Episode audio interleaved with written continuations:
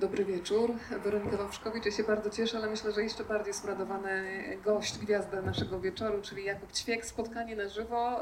Powiedz szczerze, bo ja tęskniłam bardzo, żeby Państwu móc spojrzeć w oczy, ale czekamy na Twoje tutaj doświadczenia. Jezu, tak, wreszcie. To było mi tak absolutnie bardzo potrzebne. I, I, od samego początku, od kiedy się to wszystko zaczęło, ja myślałem sobie, że z racji tego, że jestem autorem, który gdzieś tam się pojawiał w sieci od zawsze i radza sobie z kontaktem z ludźmi w sieci, to jakoś będę sobie w stanie e, z tym poradzić. Gdzieś ta proteza sobie e, tutaj zadziała, te wszystkie spotkania online. Po czym nagle się okazało, że nie, że czekam na jakieś spotkania na żywo. E, robię stand-up i stand-up ruszył w samym czerwcu, gdzieś już na samym początku i pomyślałem, dobra, no to to będzie proteza dla spotkań autorskich. No nie, no jednak ani jedno, ani drugie nie działa zupełnie gdzieś w tym kierunku. To jest skrajnie inna forma kontaktu, skrajnie inna forma e, spotkania z odbiorcą, w tym przypadku z czytelnikiem i bardzo tęskniłem. Także bardzo się cieszę, że wspólnie tutaj, mam nadzieję, ukoimy naszą tęsknotę. Witam w, imieniu Muzeum Literatury, które nas gości w tym fantastycznym ogrodzie. I od razu zachęcam do tego, żeby to spotkanie było nasze wspólne, w bardzo dosłownym sensie, więc jeżeli podczas spotkania w którymkolwiek momencie e, zrodzi się w Państwa głowie jakaś myśl, żeby o coś dopytać, to proszę ciekawość zamieniać na pytania, dawać znać. E, będziemy tutaj udostępniać mikrofon, tak żeby Kuba mógł w każdym momencie odpowiedzieć na Państwa pytanie. E, to zróbmy takie badania terenowe, Kuba. I jaka część z Państwa już jest po lekturze topieli, a kto jeszcze jest przed, to ja będę miała też taki wskaźnik, ile mogę mówić, a ile muszę jeszcze zachować tutaj dla siebie, żeby nie spoilerować. Kto już czytał? No to tak jest, muszę uważać. Tak, ostrożnie. Muszę uważać. To ja powiem tak, że miałam przyjemność pisania topieli do magazynu filmowego, bo życzę Ci, Kuba, z całego serca, żeby ta powieść została sfilmowana. I dla mnie to jest taka powieść, która rejestruje moment y, utraty gruntu pod nogami. I metaforycznie, i dosłownie, bo woda wyrywa ziemię spod stóp, ale też emocjonalnie czwórka naszych nastoletnich bohaterów y, traci równowagę taką emocjonalną i poczucie bezpieczeństwa. Y, przeżywają wakacje swojego życia w głuchołazach i to jest takie lato, które jest dla nich takim latem bardzo formacyjnym, które na zawsze zostawi taki szlam w ich duszy. E, powiedzmy trochę o tym, że uruchamiamy wehikuł czasu i przenosimy się do lat 90. do miejscowości, która jest Ci bardzo bliska. Tak, to znaczy e, Głuchołazy to jest miejscowość, w której się, której się urodziłem. To taki, ja zawsze się śmieję, że to taka miejscowość ojczym trochę, bo urodziłem się w Opolu, e, mieszkałem tam przez chwilę tylko e, i zaraz potem przenieśliśmy się do Głuchołaz, e, maleńkiej mieściny na granicy polsko-czeskiej, mm, która jest gdzieś tam pomiędzy lasami, to jest taka dolinka miejscowość, która dawno, dawno temu była uzdrowiskiem. E, potem gdzieś e, przez czas komuny stała się miejscowością bardzo przemysłową. Tam były cztery duże zakłady przemysłowe, zakład armatury przemysłowej, zakład papierni, zakład e, odzieżowy i, i meblowy, więc jakby pełen szeroki przekrój rzeczywiście to miasteczko bardzo mocno przemysłowe. No i dochodzi ten czas e, przełomu lat 80. i 90., kiedy te zakłady zaczynają bardzo szybko upadać i, i w związku z tym ta utrata gruntu pod nogami e, gdzieś była wyraźna dla, dla dorosłych, dla, dla mieszkańców tego miasta, dla dzieciaków nie bardzo. W sensie my nie, niespecjalnie orientowaliśmy się, w jaki sposób to może działać. No, jasne, że na kolację i na śniadanie był chleb z cukrem albo chleb z pasztetem, no ale to po prostu było smaczne, to człowiek nie ma pojęcia, że jest to gdzieś wymuszone jakąś okolicznością. E, I, i w związku z tym mm, ten moment 97 roku, kiedy E, my sami zaczęliśmy, e, mówię tutaj my, bo ja dokładnie byłem w wieku moich bohaterów, więc e, kiedy my sami zaczęliśmy stopniowo wchodzić w dorosłość i, i pojawił się ten moment, kiedy, kiedy ta powódź przyszła gwałtownie, kiedy przyszła właściwie z dnia na dzień, bo mm, woda oczywiście wezbrała, gdzieś były te duże deszcze, no ale to nie pierwszy raz i mieliśmy świadomość tego, że takie rzeczy się dzieją gdzieś na przełomie czerwca i, i lipca. Ta woda zawsze dochodzi do jakiegoś poziomu, gdzieś tam czasem podmywa jakieś piwnice, no ale zawsze na tym się kończy. I, i tutaj nagle się nie skończyło. Tutaj nagle gdzieś w środku nocy e, zalało miasto, woda poszła z góry, zaczęło wymywać budynki, zaczęło wyrywać ściany. E, I, i, I, ta woda poszła bardzo, bardzo mocno gwałtownie. I to dla nas był taki moment ogromnego E, zaskoczenia właśnie tego, tego, o czym mówisz, czyli gdzieś jakieś utraty gruntu pod nogami. E, wszystko się zmieniło. Nagle nasza miejscowość przestała być tą samą miejscowością, którą znaliśmy. Przede wszystkim dla dzieciaków przestała być nudna. To jest jakby też tutaj ten ważny element, ale z drugiej strony właśnie coś się, coś się gwałtownie zmieniło. Ta powódź we Wrocławiu czy w Opolu, zawsze to powtarzam, jest zupełnie, była zupełnie inna, bo tam ludzie byli przygotowani na to, że przyjdzie wielka woda i zaleje. U nas do ostatniej chwili byliśmy święcie przekonani, że absolutnie nic się nie wydarzy, bo nie dzieje się nic niezwykłego. Czytając Topil Kuba, ja się złapałam na takiej myśli, że bardzo często dzisiaj, jako dorosła osoba, tak sobie myślę, ale było fajnie w czasach dzieciństwa, ale po Twojej książce, kiedy sobie zrobiłam taki krótki eksperyment, polecam też Państwu, żeby wrócić myślami do momentu, kiedy mieliśmy po 13-14 lat, to zdałam sobie sprawę, że to wcale nie były takie fajne czasy, czasy w wielu momentach opresyjne, bo to jest takie niewidzialne przejście pomiędzy beztroską dzieciństwa, kiedy ona się już gdzieś kończy, wchodzisz prawie do świata dorosłych, ale jeszcze nie jesteś tam w pełni przyjęty i z całą masą problemów zostajesz sam, bo z kumplem czy z koleżanką wstyd trochę porozmawiać, z rodzicami jeszcze bardziej. E, czy ty robiłeś też takie testy, eksperymenty sam ze sobą? Jesteś też ojcem i szczęśliwie masz też dzieci w wieku twoich bohaterów, ale czy to można ocenić dopiero z perspektywy dorosłego człowieka, czy już mając te naście lat miałeś takie dojmujące uczucie samotności, które w wielu momentach tej książki jest obecne? Ja nigdy nie miałem, mam wrażenie, poczucia samotności. E, to znaczy, zawsze miałem, po pierwsze jestem z wielodzietnej rodziny, więc jakby e, tutaj ten element gdzieś, znaczy mam trzy siostry młodsze, więc jakby ciężko... Warunki rodzinne na to nie pozwalały. Tak, tak, tak. To jest raczej ta sytuacja, że człowiek marzy o chwili samotności, nie? E, ale e, zawsze miałem gdzieś dużo kolegów, zawsze gdzieś, e, jeżeli nie miałem tych kolegów, to ich poznawałem, bo byłem dosyć otwarty, gdzieś cały czas poznawałem nowe środowiska, gdzieś wyjeżdżałem, uczestniczyłem we wszystkich możliwych zajęciach, jakie w tych głuchołazach, głuchołazach były, od sekcji karate przez sekcję tańca po harcerstwo, więc wszędzie, gdzie się dało, byłem. Więc nie było tej samej... Jaki taniec Jakub Ćwiek wykonywał, bo muszę sobie to zwizualizować. Za, za, za, za dzieciaka, jak, oczywiście to nie był jakiś specjalnie duży wybór wtedy, wtedy się leciało e, wszystkim podstawy od tańców klasycznych przez latynoskie. E, no i jakby nie, nie znaczy, żebyśmy mieli jasność, ja nigdy nie byłem w tym dobry, ale... Mm, Spokojnie, uspokajam Cię, nie będę Cię prosiła o lambadę tutaj przed Państwem, chociaż jeżeli Państwo będą chcieli, to wiesz. Przy lambadzie jest taki specyficzny, jak dobrze pamiętam, ruch bioder i jakby o, tego, tego nie załapię już chyba w tej chwili. E, ale kiedyś umiałem. Jakby kiedyś umiałem lambadę i jakby byłem w stanie, e, byłem w stanie to zalecić. Natomiast, e, więc ja cały czas gdzieś byłem otoczony, ludźmi. Natomiast myśląc o tym w kategorii właśnie relacji dziecko-ojciec, nastolatek-ojciec, bo myślałem o tym też, długo się zastanawiałem nad moją relacją z moimi dziećmi. Uważam, że moja relacja z moimi dziećmi jest bardzo dobra, jeśli chodzi o, o szczerość, o kontakt, o formę, natomiast na pewno nie jest dobra, jeśli chodzi o czas spędzany razem. Ja jestem bardzo dużo w trasie. E, dużo naszej, e, gdzieś naszego wspólnego przebywania przeniosło się do sieci, rozmawiamy ze sobą przez, przez telefon, prawda? Gdzieś, gdzieś te wszystkie elementy. Moje dzieci, z racji tego, że córka ma 16 lat, syn 14, to, to już mają własne życie, bardzo wyraźne. Też, też nie ma tego momentu, że cały czas chcą spędzać z ojcem, kiedy ojciec przyjeżdża do domu gdzieś w okolicach. E, więc e, zacząłem się zastanawiać, jak to wyglądało z moimi rodzicami. I pamiętam, że e, ja też miałem z moimi rodzicami bardzo dobry kontakt przez cały czas, ale, ale mojego taty ciągle nie było.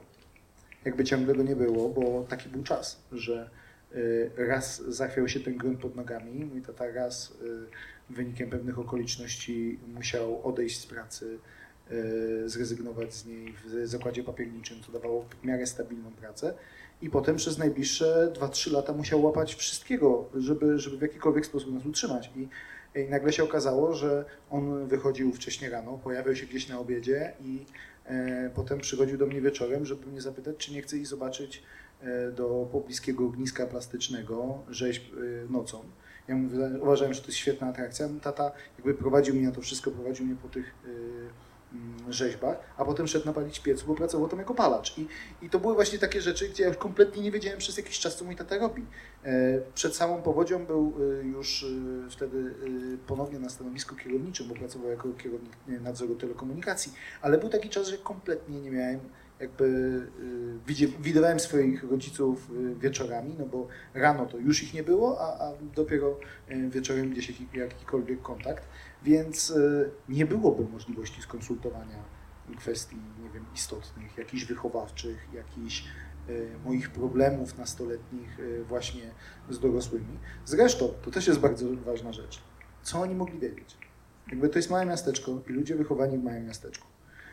to jest zupełnie inny czas, bo pewne problemy są w określonym czasie się pojawiają i, i o pewnych rzeczach się już nie pamięta. Pewna specyfika tych problemów się zmieniła.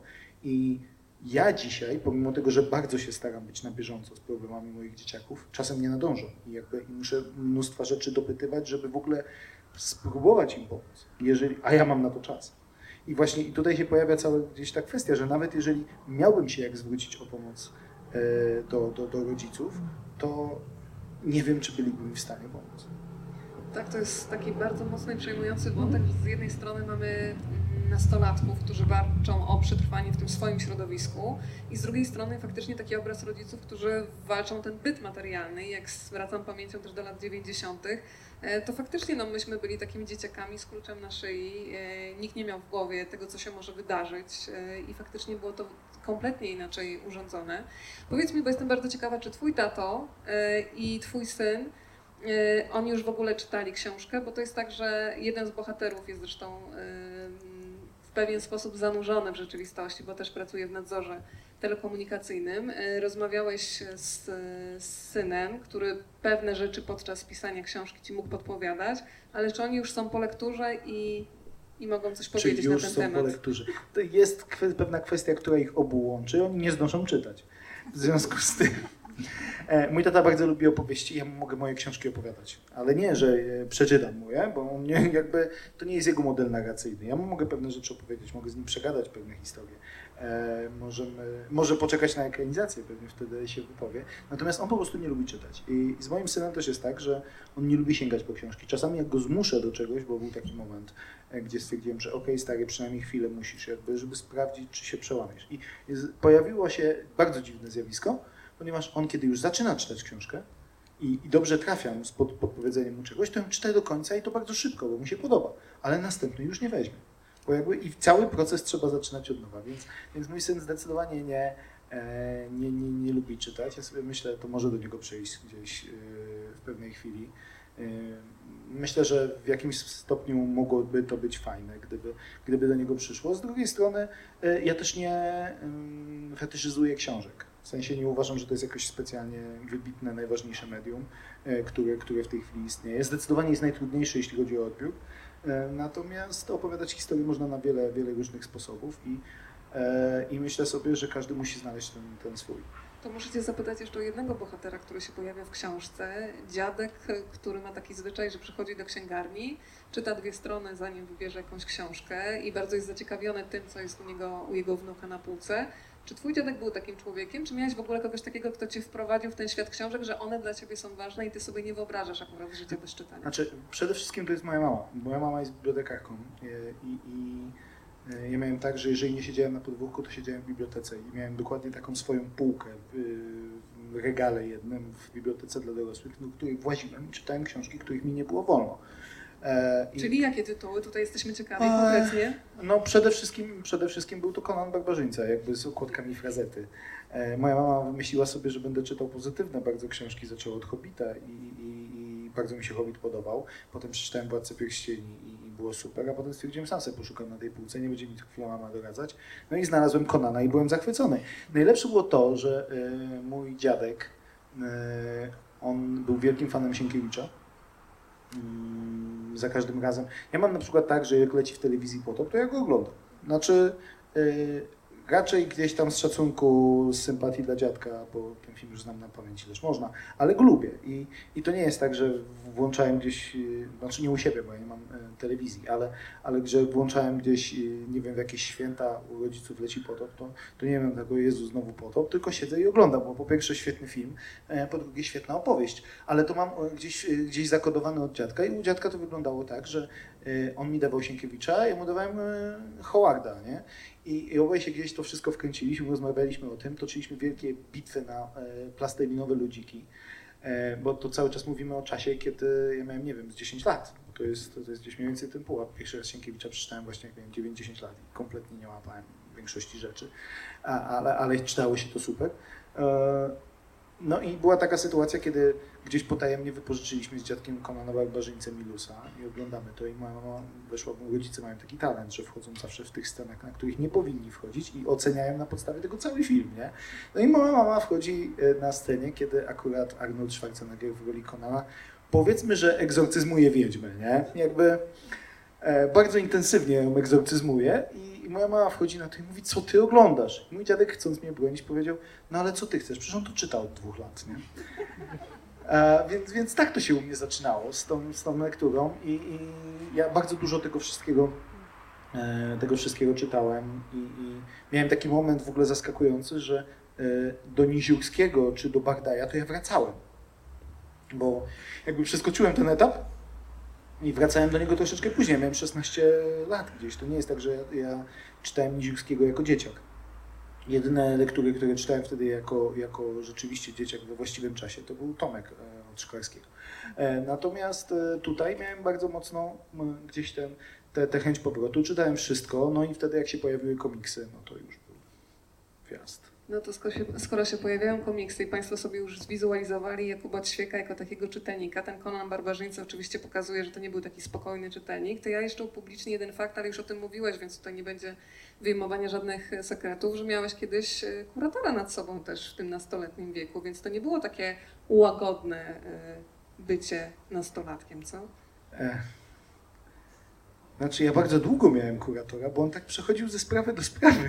To nie jest tak, że ja miałem przez Czyli to nie był epizod, To nie tak? był epizodzik, nie, to nie był epizodzik. Ja po pierwsze, e, ja byłem bardzo, mm, dzisiaj się ładnie mówi nadpobudliwym dzieckiem. Ja miałem generalnie problemy z agresją. To znaczy uważam, że problemy z agresją się ma e, przez cały czas. Ja po prostu e, mm, gdzieś panuję nad sobą od lat 20 powiedzmy, przez bardzo długi czas gdzieś z jakąś terapeutą, z jakimś terapeutą, terapeutką w tym przypadku dokładnie i z kontrolą gniewu.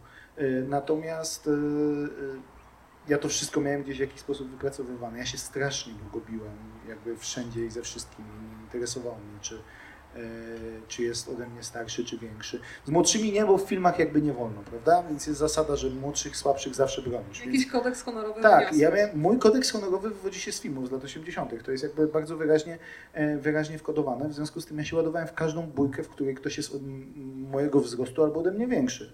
E, Mój nos jest krzywy nie dlatego, że tak się urodziłem, tylko dlatego, że był dwa razy łamany. Ciężko na niego E, zapracowałeś. Tak, ciężko na niego zapracowałem. Zapracowałem na połamane żebra. Gdzieś e, właśnie teraz mój syn w piątek złamał dwa żebra, w związku z tym idzie w dobre ślady, tylko on na treningu, więc jakby on to przykładnie. Więc ja się tłukłem strasznie dużo, no ale ten kurator, o, o którym tutaj mowa w kontekście komiksów, był wtedy, kiedy kradłem komiksy z papierni. No. Powiedzmy o, o tym, że scena kradzieży komiksów z papierni pojawia się też w Topieli, nie wprowadzając e, za bardzo w szczegóły dla tych z Państwa, którzy jeszcze nie czytali. E, No ale to przestępstwo się chyba trochę przedawniło, prawda? Zresztą ja słyszałam, że Ty kradłeś te komiksy, ale miałeś w głowie tę komisję wręcz Robin Hooda, że Ty robisz coś dobrego. E, Tak, ale ja naprawdę robiłem coś dobrego. Jakby w jakiś, w jakiś sposób, przynajmniej, a przynajmniej nie uważam, żeby to było złe. E, Dlatego, że my mieliśmy takie coś, e, tłumaczę o co chodzi z tymi komiksami. E, W latach 90. wydawnictwo szwedzkie TM Semik wykupiło licencję do wydawania komiksów Marvela i DC w Polsce i wydawało je w formach zeszytowych co miesiąc, nie wiem, tam kilka, kilkanaście tytułów różnych.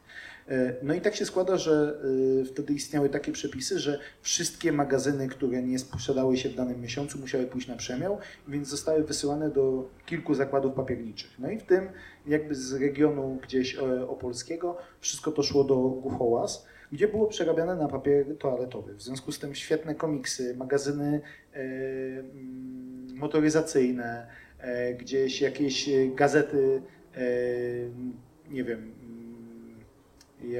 jakieś proste historyjki, krzyżówki, gazety porno, wszystko to szło na przemiał i było przerabiane na, na, na papier toaletowy.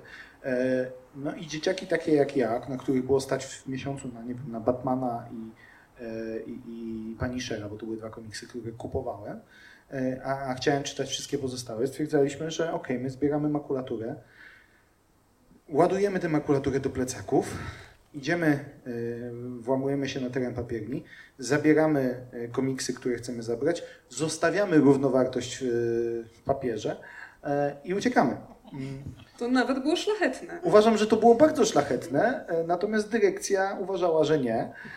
W związku z tym nigdy tego nie potwierdziłem na 100%, e, ale, ale z tego co wiemy, a jakby tu małe miasteczko, więc, więc jest tam gdzieś wiadomo, e, ludzie, którzy pracowali e, w zakładach papierniczych dostawali nagrodę za złapanie gówniarza na terenie zakładu.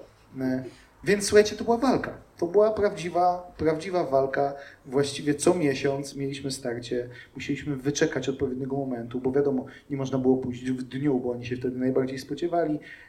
Jakby jest ten czas pomiędzy tym, kiedy ten przemiał idzie, oni ten czas też zmieniali, więc to cały czas było taktycznie do dopracowywania. I tam były ogromne strategie, które robiliśmy. E, tam były różne rzeczy, e, łącznie z walką z pracownikami. Prawda? My biegaliśmy w koszulkach zawiązanych na ninja. E, to jest taki specjalny sposób, nie wiem czy... czy, czy, Możesz zademonstrować. nie każdej mogę, bo musiałbym zdjąć koszulkę, ale, ale generalnie Czy to... Państwu to przeszkadza? E, Jak wrócę do formy. Nie, natomiast cały numer polegał na tym, że kołnierzyk brało się i zawiązywało, znaczy tak, e, czekaj, a tak, dobra, że kołnierzyk tutaj wyciągało się w ten sposób dekol cały, ustawiało się go na oczach, ściągało się tutaj i rękawki zawiązywało z tyłu. Dzięki temu była szpara jak u ninja, prawda? To już tak pandemicznie, słuchaj. No tak, to jest idealna, idealna metoda. W każdym razie nie było widać naszych twarzy. Mogliśmy pomyśleć o tym, że na przykład y, nasze koszulki są specyficzne i ludzie mogą nas po koszulkach rozpoznać, bo jakby to nie jest tak, że wszyscy mieli z sieciówek, więc, więc y, takie rzeczy się zdarzały, ale system na Ninja był super, y, włamywaliśmy się tam, byliśmy mega dumni z tego, że e, że mm, udawało nam się to zrobić. No i wtedy dochodziły też pierwsze biznesy, bo to, mm, to jest tak, że pierwsze moje pieniądze zarobione w życiu były na pożyczkach, bo byłem zbierać pożyczki, a drugie na pornografii. Rozwin ten wątek. E, No, jakby w najprostszy możliwy sposób. Mieliśmy panów e, mm, Żulków i panów e, Meneli, którym nie chciało się wydawać 3,60 na, e, na gazetki porno. W związku z tym stwierdzali, że za dwie gazetki porno, czy tam trzy, są w stanie zapłacić chłopakom 2 złote. E, No to jak 2 złote, no to jest super kasa, skoro i tak idziemy po komiksy, nie? Więc jakby zbierało się też e, gazetki określone i zarabiało się w ten sposób e, pierwsze e, pieniądze w szarej strefie.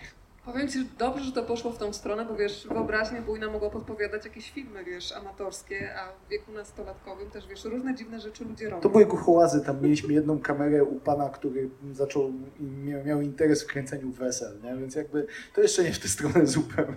Całe szczęście. Drodzy Państwo, kiedy się otwiera topiel, to człowiek się tak jak teleportem przenosi do lat 90.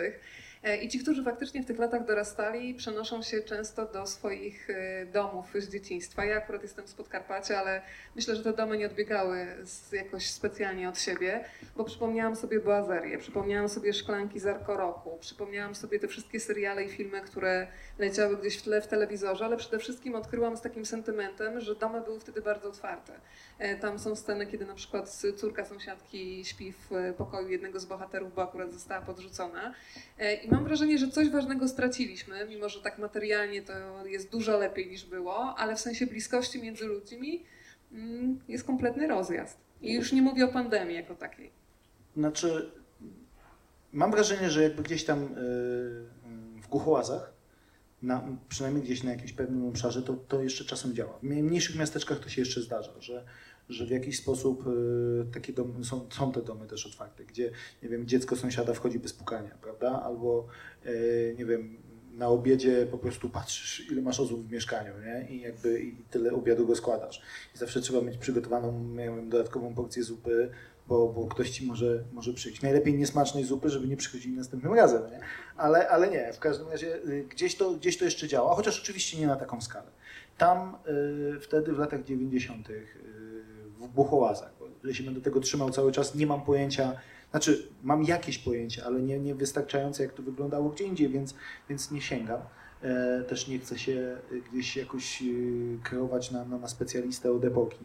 E, Ale w- tam wtedy pamiętam, że właśnie wyglądało to tak, że, że ta solidarność tej świadomości, że nie możemy być z własnymi dziećmi istniała. I w związku z tym e, po prostu zawsze była jakaś osiedlowa mama e, czy osiedlowa babcia, która w razie czego pilnowała, że o kurczę, ten tutaj jakby cały dzień siedzi na podwórku, czyli na pewno nic nie jadł, czyli weź mu tam jakieś jabłko czy kanapkę. Nie? Nigdy nie było nic dużego, ale jednak zawsze, zawsze coś gdzieś dochodziło, a poza tym zawsze można się było załapać na jakiś obiad. y, Znaczy, wychodzę z takiego w ogóle założenia, że jeżeli człowiek nie jest wybredny w jedzeniu, to wtedy mógł się obiadać potąd, bo mógł iść na sześć obiadów w ciągu dnia, nie?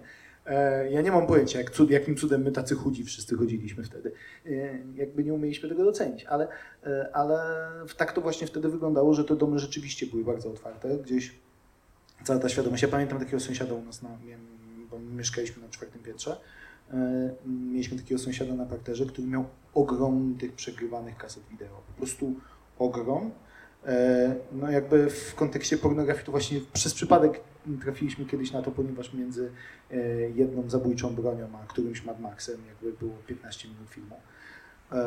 Uświadomiłeś mi też dzięki tej książce, jaką nazwę nosiły takie filmy.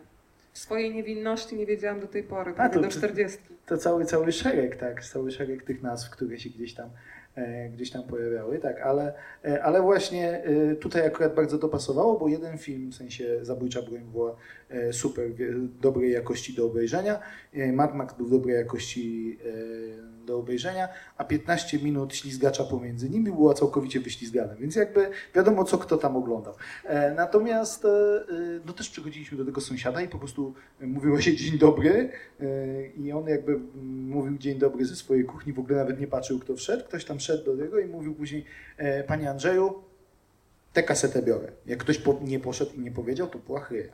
Ale szło się, Panie Andrzeju, tę kasetę biorę. I on nawet nie patrzył, co to było, no ale zostało mu powiedziane, że ktoś coś zabrał, e, no i nie wiem, zwracał po dwóch, trzech dniach.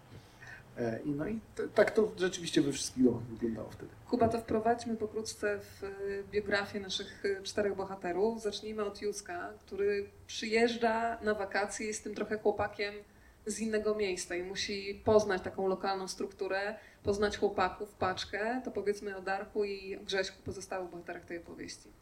Znaczy, ja w ogóle bardzo chciałem y, postać Józka mm, mieć po to, żeby, żeby rzeczywiście móc opowiadać, bo to jest zawsze trudne przy powieściach, po pierwsze inicjacyjnych, a, a po drugie powieściach, które w odpowiedni sposób mają zbudować y, właśnie świadomość regionu. Jeżeli budujemy to tylko na lokalsach, lokalsi nie będą o tych rzeczach rozmawiać, bo po co? Wszyscy-. Wszystkie, wszystkie te rzeczy są dla nich oczywiste, więc ten element y, wyjściowo on był mi technicznie potrzebny, a potem zacząłem sobie rozbudowywać chłopaka, który mógłby tam przyjechać. Dlaczego mógłby przyjechać? Y, Głuchołazy są takim miasteczkiem, do którego nieustannie przyjeżdżają ludzie ze Śląska. Przez y, lata 80., 90. to w ogóle stałe, czy nawet 70., bo tam się po prostu odbywała zielona szkoła. Natomiast i do dzisiaj to jest rzeczywiście taki bardzo znany, popularny e, region. Ja byłem zaskoczony studiując w Katowicach, że gdzie nie mówiłem o tej mojej małej mieścinie, to wszyscy wiedzieli o co chodzi. I, I to było dla mnie bardzo duże zaskoczenie. Więc pomyślałem, że jeżeli gdzieś chłopak ma przyjechać skądś, no to fajnie byłoby ze Śląska, że dobrze ten region znam, czy w miarę dobrze. Na Irysie, na którym e, kazałem Józkowi mieszkać, e, sam mieszkałem przez dwa lata, więc, więc znam specyfikę środowiska i, i stwierdziłem, że okej, dobra, wiarygodność y, będzie zachowana, bo jestem w stanie e, w jakiś sposób się do tego odnieść. Trzej chłopcy pozostali, mm, czyli Grzesiek, który ma ociemniałego ojca, ojca ociemniałego po wypadku, to też jest e, gdzieś tutaj e, ważne, istotne w tym wszystkim, który musi się zacząć opiekować, bo opuściła ich matka. E, Jest mm, Kacper, który, którego ojciec wyjeżdża na roboty do Niemiec, jakby z wynikiem pewnych okoliczności, które gdzieś tam są w odpowiednim momencie ujawnione i on mieszka przez większość czasu tylko z matką. No i jest Darek, który ma, wydaje się teoretycznie poskładaną rodzinę, ma młodszą siostrę, ma oboje rodziców, e, tylko ci rodzice wyjątkowo często rozmawiają szeptem. I, i to jest taki e, też, też element, który gdzieś kiedyś zaobserwowałem, że e, kiedy widzę rodzinę, w której rodzice nigdy się nie kłócą, to znaczy, wiem, że tam coś jest nie tak. Że to musi być jakiś problem, bo tam nie, to widać bardzo często również po dzieciach, tam jest jakiś problem emocjonalny, duży. W sensie gdzieś ta gorączkowość, gdzieś ten problem, gdzieś te, te emocje, gdzieś to wszystko musi w pewnym momencie wychodzić, a jak nie wychodzi, to znaczy, że, że, że, że jest jakiś kłopot. I, I tutaj chciałem to też wyraźnie zasygnalizować, w jaki sposób takie rzeczy e, mogą działać. Kiedy się czyta Topiel, szczególnie w tym czasie pandemii, no to trudno nie pomyśleć o tym, że pokazujesz pewne mechanizmy, które są wspólne dla zachowań ludzkich w takich sytuacjach, które nigdy wcześniej nie miały miejsca. Opisujesz e, innymi ten moment, kiedy samo słowo powodzianie dla wielu ludzi staje się czymś w rodzaju takiego lekkiego stygmatu i ci, którzy najbardziej potrzebują pomocy się wstydzą i potem pomoc się nie zwracają. Jest taki bardzo mocny moment w książce, kiedy pokazujesz taki tłum bardzo roszczeniowy, domagający się swoich praw, swołocz, nawet tam takie e, hasło pada. E, ci, którzy potrzebują się chowają, ludzie, którzy radzą sobie teoretycznie świetnie, wykorzystują moment. E, ale jest też taki moment, myślę, że nam bardzo bliski, że w pewnym momencie ludzie już zmęczeni sytuacją próbują ją rozładowywać też żartem. I jak patrzę teraz na wysyp memów, memów pandemicznych, Mikołaj nie dotrze w tym roku, masz jakieś usprawiedliwienie dla dziecka, bo nie przeżył pandemii na przykład. Tak, tam jest mnóstwo takich językowych zabaw, państwu to się teraz powodzi i pokazuje, że nawet e, porządne problemy można na chwilę to napięcie rozładować poczuciem humoru. Bo tak było. To znaczy, właściwie wszystkie te sceny. Inaczej, e, fabuła jest fikcyjna, natomiast cała gdzieś ta narracja sensacyjno-thrillerowa jest, jest fikcyjna, chociaż też ma jakieś tam podłoże E, faktyczne. Natomiast całe tło jest oddane bardzo wiernie ze względu na to, że ja wtedy działałem jako wolontariusz. E, I dla mnie ogromnym zaskoczeniem było właśnie ten napierający tłum e, na, na, na samochód. Ci ludzie klący na nas, że nie dostają większych paczek, na dzieciaki, bo my mieliśmy po 14 lat i ludzie na wiosce rzucali się na samochód, bo nie wiem, dostali mniejszą trochę torebkę cukru, gdzie to wszystko było przesypywane gdzieś właśnie w Caritasie. Więc jeden dostał mniej, więc oszuści, więc złodzieje i tak dalej, i tak dalej. E, I ci ludzie rzeczywiście, którzy, y, którym zalało domy, byli zajęci sprzątaniem domów i tym się zajmowali i jakby nie mogli gdzieś mieć tych, tych darów. Ja pamiętam, wtedy usłyszałem właśnie, tu masz paczkę, ale zanieś ją dam do pani Kowalskiej mm, i nie może jej dostać pan Kowalski, bo pan Kowalski zaraz to sprzeda i przepije.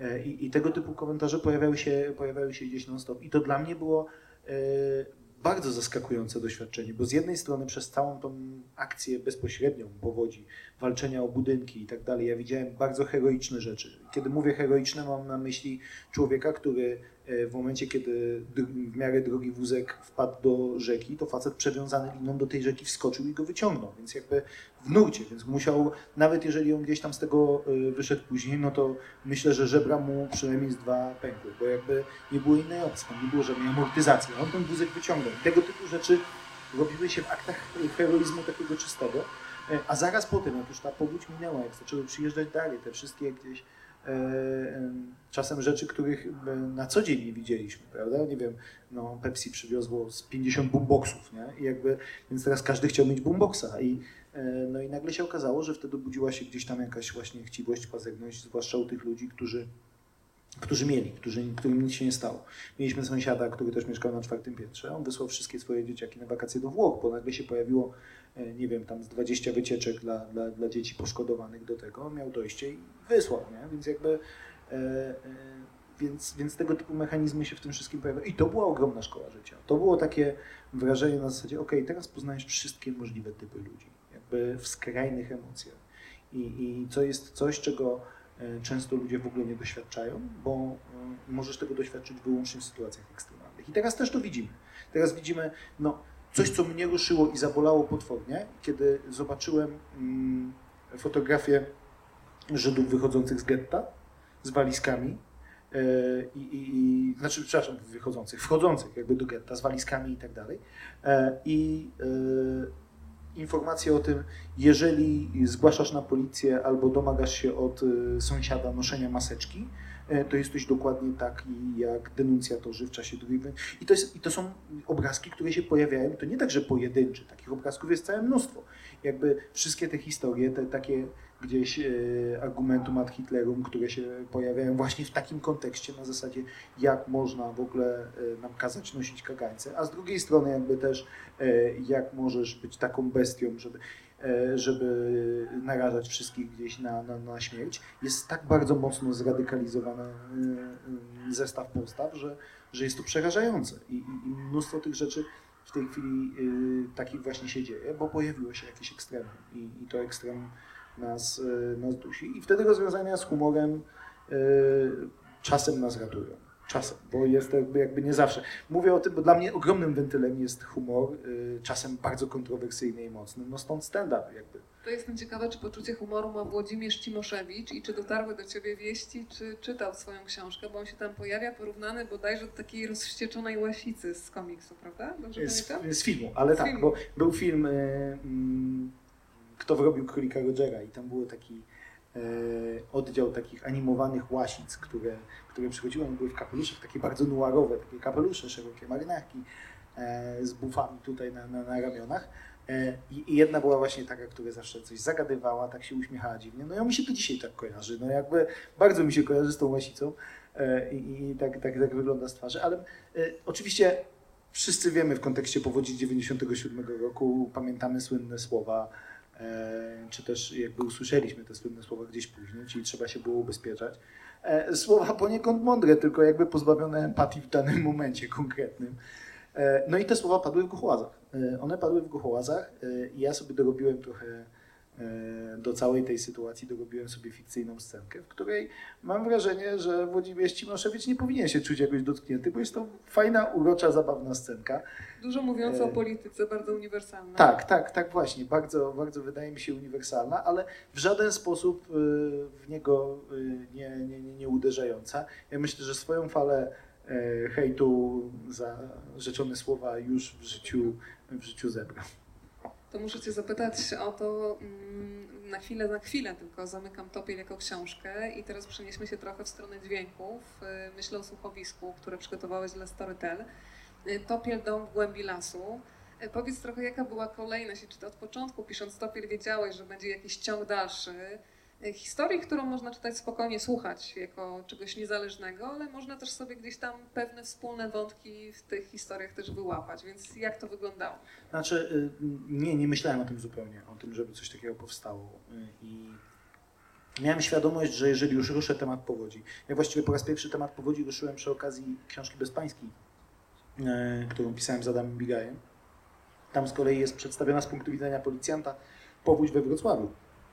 Natomiast, e, natomiast w tym konkretnym przypadku wiedziałem, że chcę mieć tę książkę e, i kiedy padła propozycja, żeby jakby e, przy okazji audiobooka w jakiś sposób to, to rozbudować troszeczkę i być może napisać właśnie jakiś spin-off, może rozbudować jakiś wątek, wiedziałem, że tam nie ma wątku do rozbudowania w tej książce.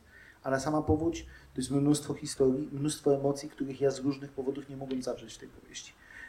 Nie mogłem w dużej mierze zawrzeć wystarczającej dawki strachu przed wodą, przed, przed e, tą siłą zniszczenia, która się pojawia. Ona e, w powieści mimowolnie schodzi w tło. Jakby jest oczywiście, bo jest niezbędna, ale trochę schodzi w tło. A chciałem mieć skondensowane emocje i, i w momencie, kiedy pojawiła się ta propozycja, to e, automatycznie stwierdziłem, mm, dobra, spróbuję zrobić to, czym, czym się już kiedyś bawiłem, czyli koncepcja wychodzenia od popkultury do rzeczywistych emocji, czyli tutaj od konwencji slashera klasycznego, grupa studentów jedzie do lasu i w lesie spotyka zło, e, zmienia się w opowieść o walce z katastrofą, e, bo nie ma tym razem e, rzeźnika z piłą, nie ma gościa z siekierą czy z maczetą, tylko jest powódź. I, i to w odpowiedni sposób reaguje. I kiedy zacząłem nad tym się zastanawiać, to chciałem, żeby to miało jakiś powiązanie z samą książką, nie na poziomie bezpośrednio fabuły, ci sami bohaterowie, te same miejsca, tylko na poziomie e, tego, czym ta historia jest, że jest pewnym rozliczeniem i tak dalej. Stąd klamra fabularna, którą zbudowałem dla słuchowiska, stąd koncept, w jaki sposób miało się to zbudować. Ja też za każdym razem, kiedy pracuję nad słuchowiskiem, e, staram się, żeby różniło się ono od, od powieści także formą narracyjną. Jeżeli mm, używam jakiegoś medium, to chciałbym go użyć w całości. Jak kiedyś pisałem jedno, Jednookiego Króla, to jest opowieść o niewidomych, po to, żeby powstał serial audio, którym głównym zmysłem jest słuch. I jakby, więc, więc y, tego się mocno tutaj trzymałem. I tutaj też chodziło o to, żeby cała ta e, opowieść e, miała odpowiednią konwencję i żeby to wszystko było uzasadnione, dlaczego ktoś to opowiada, skąd to się bierze, po co e, i, w jaki sposób do, dokonuje się to, to przetworzenie z, tej, z tego podejścia takiego klasycznie popkulturowego w rzeczywiste, e, w rzeczywiste rozliczenie z traumą. Kuba, ja nie mam wątpliwości, że ty jesteś człowiekiem stworzonym do opowiadania historii, ale też wiem, że każda z tych dziedzin, książka, słuchowisko, to są kompletnie inne sposoby opisywania historii. Ty kiedyś powiedziałeś w rozmowie, że Michał Scholz, y, czyli człowiek ze Storytel, mówił ci bardzo często, pamiętaj, pisz pod dźwięk. Co to znaczy i na czym się musiałeś skoncentrować, pisać, y, y, tworząc y, słuchowisko, które dostaje odbiorca w formie półgodzinnej, ponad półgodzinnej historii, którą się zanurza. Y, Co musiałeś wyeliminować? Na ile to jest różne od pisania książki, powieści? Znaczy ja w ogóle jestem zaskoczony, że z y, Storytelem, a wcześniej z Antropę jeszcze y, pracuję już y, tyle lat i to rzeczywiście Michał bardzo dużo mi pomógł y, przy przygotowaniu do tego, mnie kiedyś zachęcił. Wiesz, ogóle- mi się przypomniało, jak kiedy powiedziałeś Santropa, pamiętam, że Mhm. Michał kiedyś był u mnie kiedyś w radiu gościem i powiedział, że kiedy się robi słuchowiska i odtwarza się dźwięk łamanych kości, to najlepiej się sprawdza seler na ciągle. Tak, To, on kiedyś, y, nie pamiętam przy jakiej okazji ja się tam pojawiłem u nich, ale na pewno nie było jeszcze do, nic do pisania. I tak sobie właśnie gadaliśmy, ja mówię, czy nie chciałbyś czegoś napisać. Ja mówię, mogę spróbować, jakby zobaczmy, bo fajnie by było. I napisałem kiedyś, mm, napisałem kiedyś taki krótki komiks, w sensie y, właśnie zaadaptowałem na słuchowisko krótki komiks, y, który był w ogóle o powstańcach, o szpitalu powstańczym, gdzieś tam jakiś e, taka krótka historyjka. Przerabialiśmy go ze trzy razy, bo ja za dużo ładowałem narratora i tak dalej. Pisałem trochę tak, jak pisałbym normalnie powieść. I, i wtedy właśnie Michał mówi mi, pozwól ludziom rozmawiać. Jakby, jeżeli nie musisz dawać narratora, to go nie dawaj i tak dalej. I był taki szereg gdzieś różnych, e, różnych porad i, i kiedy, kiedy raz mi o tym powiedział, to sobie ambicjonalnie postanowiłem, mój narrator będzie miał sens. Jak będę, go wprowadzał w taki sposób, żeby był jakiś, jakoś uzasadniony, albo, albo prawie go nie będzie. Jakby, I rzeczywiście będę wszystko opierał na dialogach albo na didaskaliach dla, e, dla, dla reżysera. I rzeczywiście świetnie się to e, sprawdzało, ale te porady, które się pojawiały, to są na przykład pilnuj długości zdania. Człowiek może przeczytać oczami długie zdanie, ale lektor sensownie ci tego nie przeczyta. Jakby tnij, przerabiaj. Em, Pamiętam taki wyrzut sumienia, jak e, fenomenalny Jacek e, Rozanek, którego uwielbiam, uważam go za mojego absolutnie ulubionego lektora, robił narrację do słuchowiska Chłopcy w skrócie. E, I ja pamiętam, siedziałem w jednym pomieszczeniu, gdzie był dźwięk z jego kabiny. E, On mnie nie widział, nie wiedział, ja tam sobie siedziałem wtedy, jak on nagrywał. I tam były zlepki słów, które później zabrzmiały świetnie, ale tam był, nie wiem, zgrzyt, świst, jakieś takie bardzo mocno y, skondensowane tego typu wyrazy. I słyszałem tylko Jacka, który ze spokojem próbuje przeczytać zdanie, nie wychodzi, mówi stop, jeszcze raz i znowu, i stop, jeszcze raz i znowu. I pomyślałem sobie, wyjdzie stamtąd, ja wyjdę ze swojej sali i mnie zabije, po prostu zabije. Jakby zatłucze mnie czym tam ma, czy tabletem, z którego czytał, czy cokolwiek. Okazuje się, że wyszliśmy i Jacek e, poprawił marynarkę, przywitał się ze mną, mówi, że bardzo dobrze się tam pracuje i tak dalej. A ja mówię, no a ja właśnie e, przepraszam za te wszystkie... Tutaj. No, to było wyzwanie.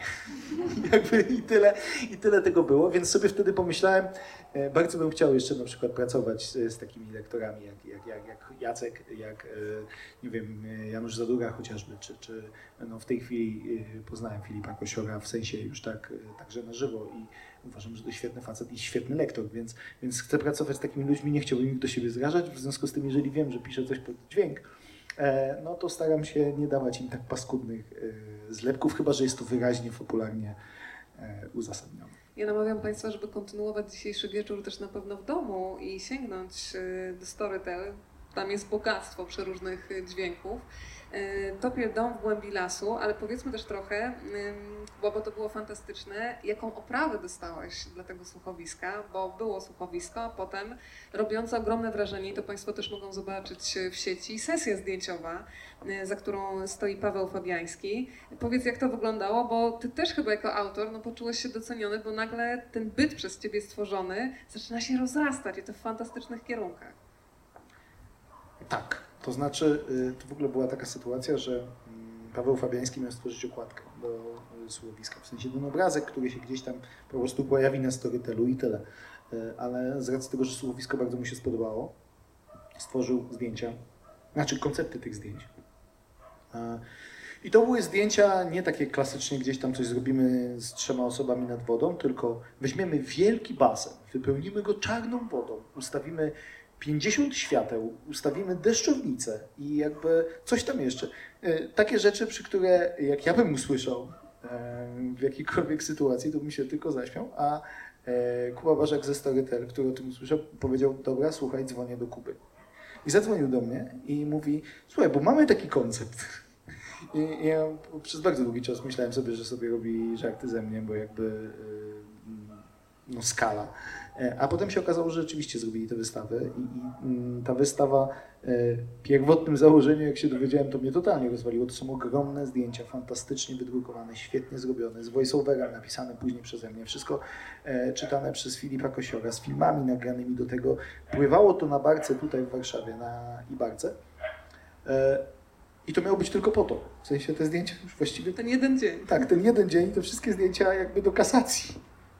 Więc idę do Kuby i mówię, słuchaj, bo ja mam taki pomysł, niech to wszystko wróci do macierzy i weźmy tę wystawę i może przywieźmy ją do Głuchołaz, niech ona gdzieś tam się e, pojawi. No i tak Kuba mówi, to jest to bardzo dobry pomysł, zróbmy, tak? I weźmiemy jeszcze autobus ludzi z Warszawy i, i przyjedziemy i zrobimy tam wernisaż. No więc e, na razie to jeszcze nie nastąpiło, ale ma nastąpić, już jesteśmy e, dogadani, że to nastąpi, jeszcze nie ma dat. E, więc ja wszystkich Państwa serdecznie zapraszam do Głuchołaz, to jest bardzo malownicza okolica, piękne miasteczko. E, jak tam Państwo jesteście, czy będziecie, w jakich okolicznościach i akurat ja będę, to e, zachęcam do kontaktu, mogę oprowadzić po potopielowych miejscach. I, I, nie tylko topielowych. To jest rzeczywiście bardzo fajna okolica, pełna świetnych historii. No i będzie okazja, no bo będzie tam wystawa Pawła Fabińskiego. Kuba Suwiński, który też brał udział w tej sesji, e, bardzo tak e, przemawiając e, do wyobraźni opowiadał, że czuł się trochę jak zaparzona herbata, bo tam była taka ewolucja kaskaderska, że on był podpięty i w zasadzie głową w dół zanurzali go o 7.30. To zdjęcie właśnie dostałem. W sensie to, to, zdjęcie, to zdjęcie mam, tak. To zdjęcie mam, ono powędrowało do Głuchołaz i ono w tej chwili wisi w gabinecie dyrektora Centrum Kultury, prywatnie mojego taty, w środku, tam na centralnym punkcie właśnie jest, y, jest zawieszone, żeby nie było, że ćwiek nigdy żadnej kultury do Głuchołaz nie przywiózł, nie? Więc jakby przywiózł. To ja trochę zmienię teraz znane powiedzenie, że ty jesteś z zawodu synem dyrektora w takim e, razie. Tak, tak, chociaż to jest strasznie zabawne, bo, e, bo ja najpierw pracowałem przez lata w tym Domu Kultury i ja stamtąd doszedłem, żeby już przejść całkowicie na, na napisanie i po jakimś czasie mój tata został dyrektorem tego centrum, więc przygotowałem mu grącz, nie? Wszystko mu poustawiałem i jakby tak... Nepotyzm rodzinny, po prostu buchoła, tak, jakiś dziwny, dziwny, pokręcony, ale jednak. Drodzy Państwo, jeżeli ktoś z Państwa chce się włączyć teraz do rozmowy, bardzo proszę. E, jeżeli nie, to jeszcze pociągnę jeden temat, który na pewno Państwa ciekawi, bo kiedy rozmawialiśmy ostatnio z, w towarzystwie jeszcze Wojtka Chmielarza, to y, ogłosiliście wspólny projekt, który ma być gatunkowo horrorem. Powiedziałaś też, że będzie trochę sensualności i namiętności, bo tam was wtedy czytelniczcy namawiali do erotyka, z tego co pamiętam. E, więc jak to się rozwija? I od razu powiem, że mm, podczas tej rozmowy wyszło, że to jest pan romantyczny, Wojtek to jest ten rozważny albo chaos i porządek, więc jak to się w praktyce sprawdza? Mnie, nie, mnie nadal bawi koncepcja mnie jako pana romantycznego, ale ale tak, znaczy myślę, że to jest dobry podział zdecydowanie. To znaczy e, Wojtek pilnuje porządku.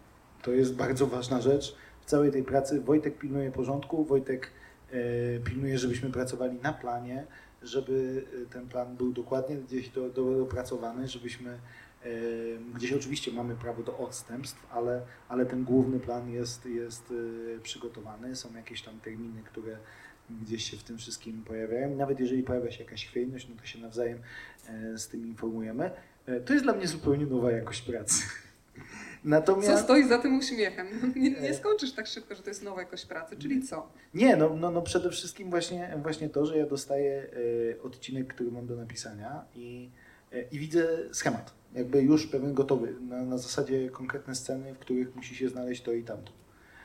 I z jednej strony to jest bardzo wygodne, fajnie, bo dzięki temu raz, że pracuje nam się na zmianę lepiej, dwa, że e, no wiem, co mam pisać i jakby i budzi się rzemieślnik, ale gdzieś e, to jest druga strona tego medalu, jest we mnie przekora. Na zasadzie, jak spróbować naciągnąć ten koncept, żeby władować coś, czego się Wojtek nie spodziewa i spróbować władować go na minę, zobaczymy, co z tego wyjdzie.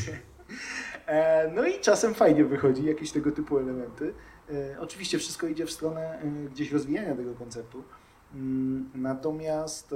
E, Ale szczerze, czy zawsze jest tylko na wesoło, czy jest czasami problem, kto jest kapitanem na tym statku? Bo Każdy ma swój pomysł, ty jesteś przekonany, że twój jest fantastyczny, Wojtek ma to samo przekonanie i co jest wtedy? Jest E, jakiś rozstrzygający sędzia? Jeżeli, jeżeli mamy zupełnie szczerze, nie ma absolutnie żadnych wątpliwości, ponieważ ja założyłem e, raz z uczciwości, dwa z wygody, że kapitanem jest Wojtek.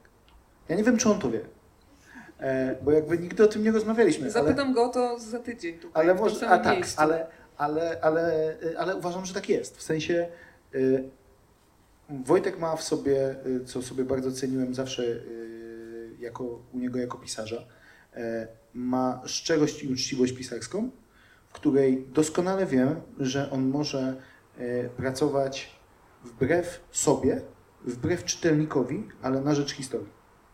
E, I dlatego ja wiem, że jeżeli e, Wojtek nad czymś zaczyna pracować, to on może zrezygnować z super świetnego pomysłu, ale jeżeli ten pomysł będzie zbyt ryzykowny i może zachwiać całą koncepcją powieści i gdzieś coś zgubić istotnego. W związku z tym wtedy e, istnieje opcja, że, że przerobimy ten pomysł, zrezygnujemy z niego, bo on sam w sobie jest świetny, ale nie gra nam tak dobrze z opowieścią i znajdziemy słabszy, ale pasujący do tej opowieści.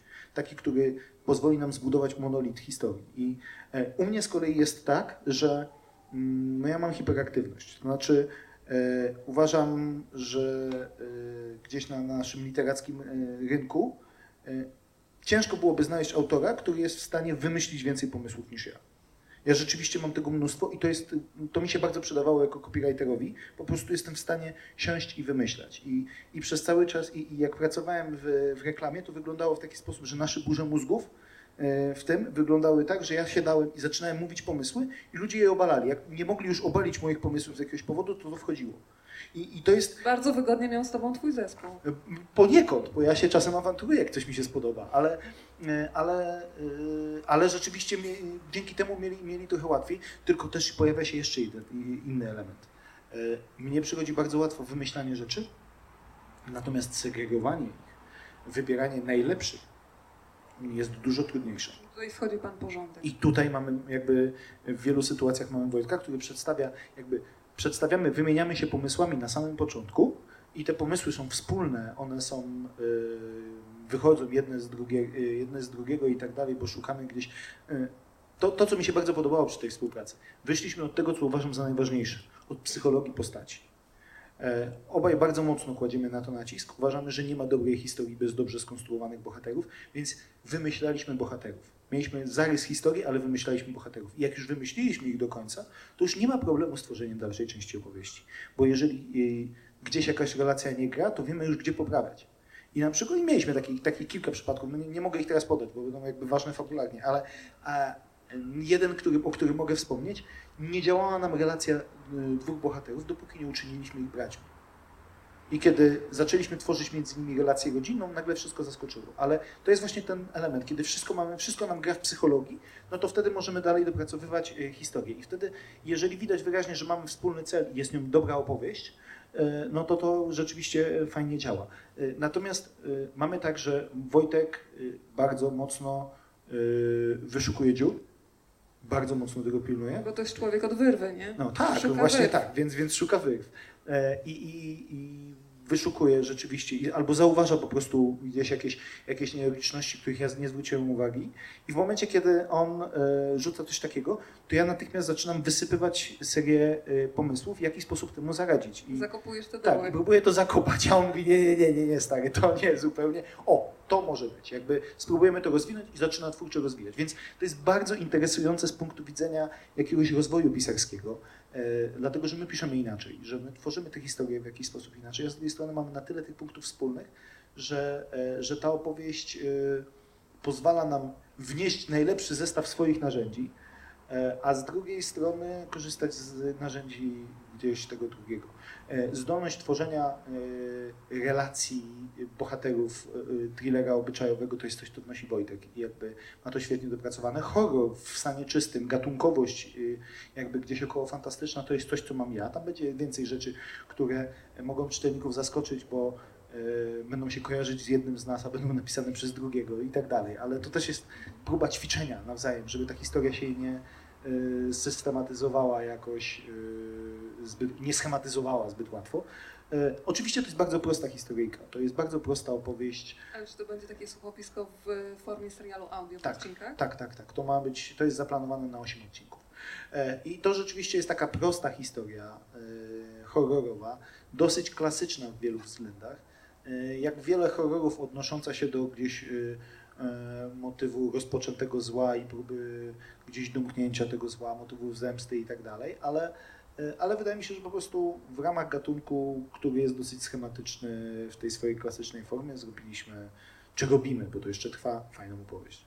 Niedawno wydawnictwo Marginesy ogłosiło, że Wyrwa zostanie zekranizowana. Film będzie reżyserował Bartek e, Konopka, bardzo mocno temu kibicuję.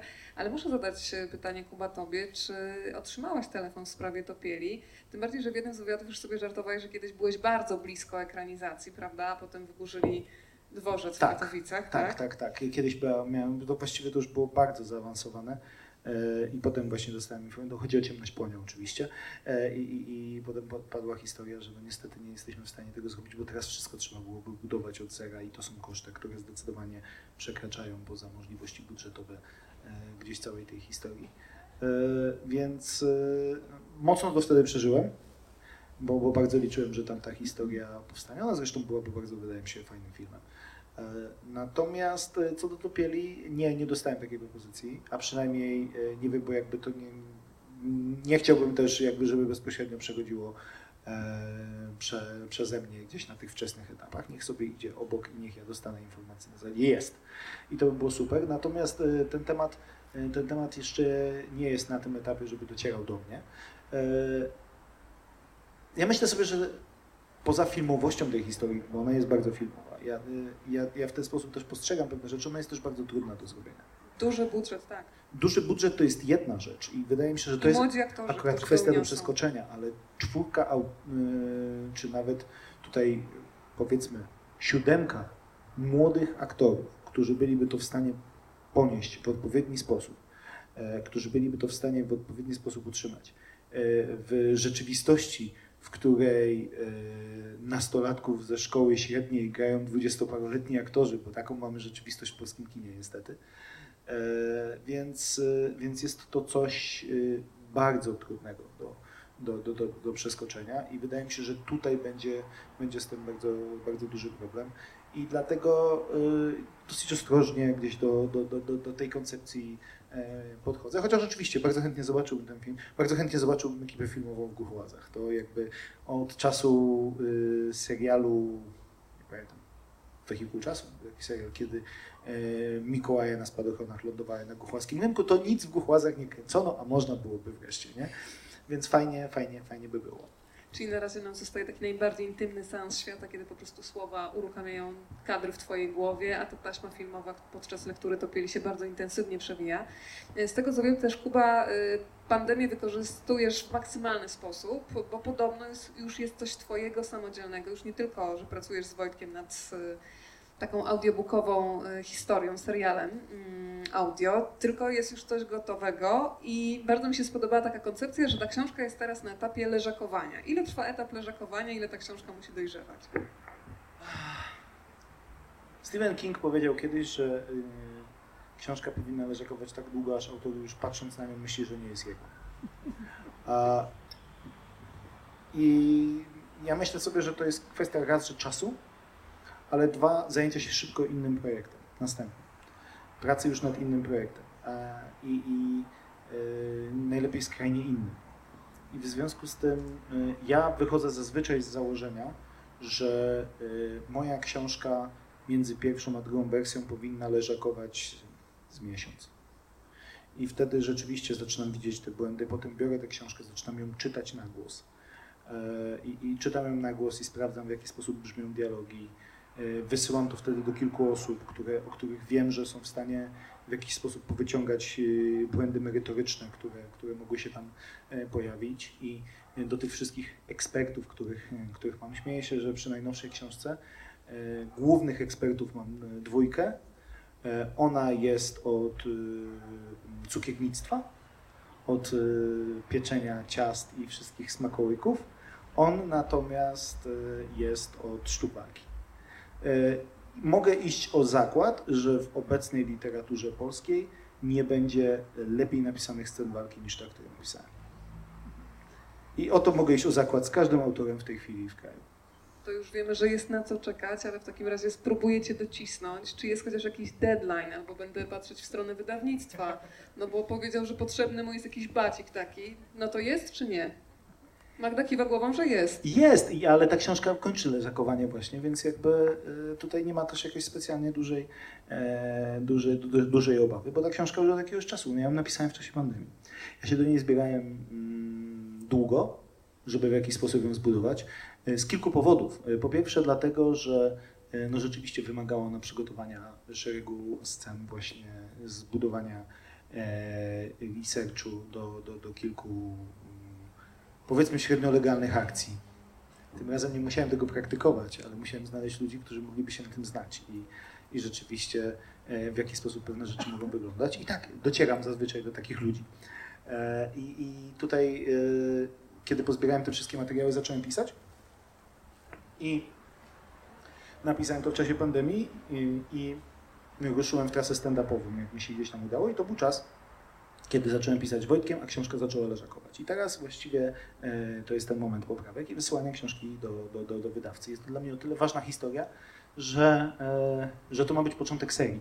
Chciałbym, żeby, żeby to była seria, która e,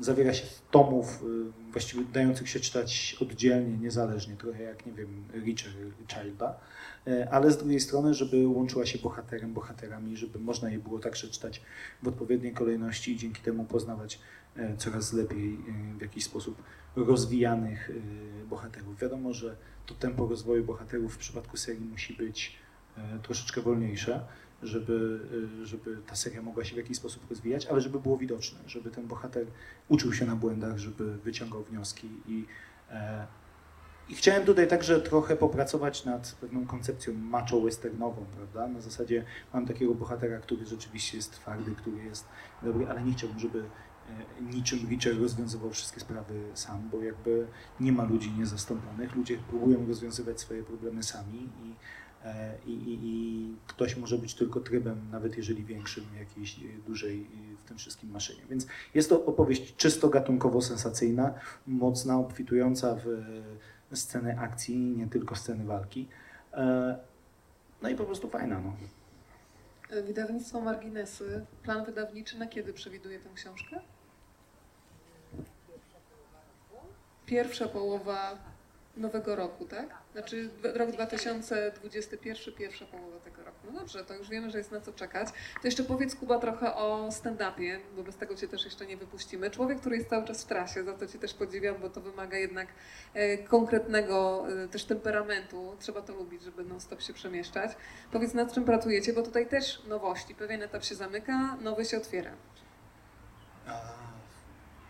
W zeszłym tygodniu nagraliśmy nasz program, którym mówię my, bo wraz z moim przyjacielem tutaj nie jest jakaś specjalnie wielka tajemnica, kiedy powiedziałem o tym, że mam człowieka, który przygotowuje, pomaga mi w przygotowaniu scen walki do książki. I to mówię tutaj o e, moim przyjacielu bardzo bliskim, wręcz bracie z innych rodziców, Maćku Linkę, e, który e, jest mistrzem sztuk walki rzeczywiście mistrzem judo, mistrzem brazylijskiego jiu-jitsu, jednym z pierwszych czarnych pasów tej, tej właśnie dyscypliny, jednym z pierwszych fighterów MMA, dzisiaj trenerem także zawodników KSW.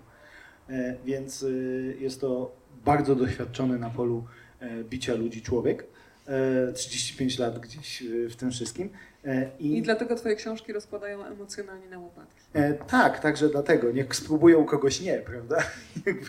Znaczy, dlatego ostatnio mogłem swobodnie wygłosić, jestem otwarty na wszelką krytykę, nie? Jakby, e, tylko podaj swój adres człowieku. E, w każdym razie mm, razem kiedyś jeszcze z jednym naszym przyjacielem, czyli z Michałem Pałubskim z kabaretu Formacja e, Châtelet do, do niedawna, e, wynikiem e, pewnej e, pewnej nocnej Polaków rozmowy mojej z Michałem pod wpływem odpowiedniej oczywiście ilości alkoholu, bo się nie da inaczej.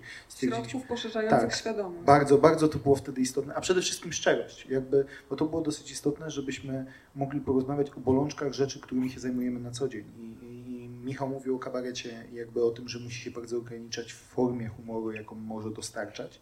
Ja z kolei mówiłem o tym, że to, czego mi brakuje w moim zawodzie, to jest bezpośredni kontakt z odbiorcą i obserwowanie jego reakcji na żywo na to, co tworzę. E, bo tego nie mam. E, I konfrontowania się, że jeżeli ktoś jest wściekły i chciałby e, rzucić w czymś autora, kiedy autor pisze książkę, to tego nie zrobi. Może rzucić książką. Teraz Państwo E, mogą, tak? A teraz proszę bardzo, tak? Ale teraz już nikt nie jest w tym, w tym stanie tych konkretnych emocji. Na stand-upie jest.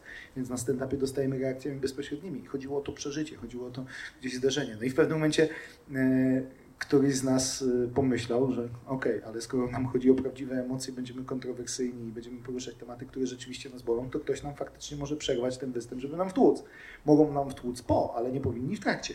Więc ja wtedy wymyśliłem, że zadzwonimy do Maćka Linkę i żeby nas chronił w trakcie występu, będzie z nami jeździł i będzie nas chronił. A Maciek powiedział na to, e, jak mu wytłumaczyłem, czym jest stand-up, bo nie wiedział, e, powiedział, stary, ja od, zawsze gadam, w czasie walk gadam, więc jakby ja też chcę robić stand-up z wami i mogę z wami jeździć, ale będę jakby także z mikrofonem, będę ochroniarzem z mikrofonem. Mówię, świetny pomysł.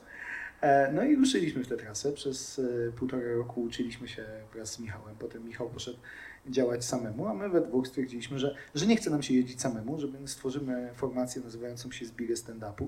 E, I, i, I ruszyliśmy z naszym pierwszym programem, czyli Dwugórką, mm, mocno kontrowersyjnym w wielu momentach, bo jakby mamy e, bardzo zróżnicowany humor, e, mm, nie uznający tematów tabu, bo to jest dla nas dosyć istotne, żeby, żeby mówić swobodnie i szczerze to, co chcemy.